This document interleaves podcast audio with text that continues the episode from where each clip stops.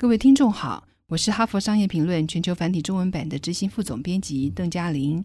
今天跟大家谈的主题是如何处理主管给你的矛盾讯息。主管经常会给员工相互矛盾的讯息，比如要求创新，又要你遵循既定的规范；要你冒险，又希望不要让公司有负面的消息；既要专注公司的第一优先要务，又表示所有工作项目都是重点。如果你也常面对这类的问题，该怎么办呢？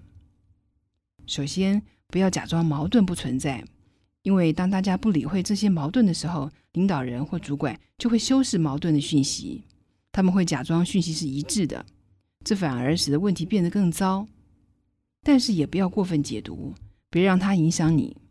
你大可对这件事一笑置之，让时间消除心中的负面情绪。并确保这些矛盾的讯息不会让你更混乱。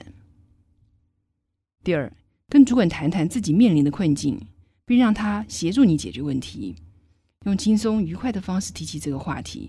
例如说：“我无法同时做好两件事，你能给我一些想法或建议吗？帮助我度过这个难关。”或是我该如何在这两者之中取得平衡，或是做出取舍呢？甚至问主管：“你之前如何成功的度过类似的困境？”帮助部署是主管的工作，多数的主管都会在此时伸出援手。第三，设法让你的主管更想帮助你。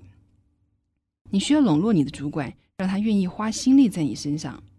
再次强调，要笼络主管来协助你，关键在于让他觉得你正在积极处理被指派的任务。时间久了，他可能比较愿意敞开心胸，与你一起想办法，协助你解决矛盾的讯息。并且渐渐意识到哪些行为是不行不通的。第四，以具体的行动展现成效。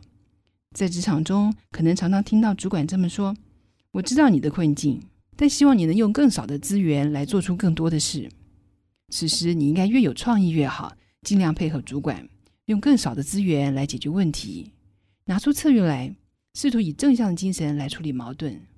积极正面的态度会让你的上司更愿意聆听你的问题，但如果以上方法都没有办法解决问题，你大可以选择离职，干脆不做了。以上再次哈佛商业评论全球繁体中文版说明如何处理主管给你的矛盾讯息。方法包括：第一，不要假装矛盾不存在；第二，跟主管谈谈自己面临的困境；第三，设法让你的主管更想帮助你；第四，以具体的行动展现成效。更多精彩的内容，欢迎阅读《哈佛商业评论》全球繁体中文版。谢谢您的收听，我们下周见。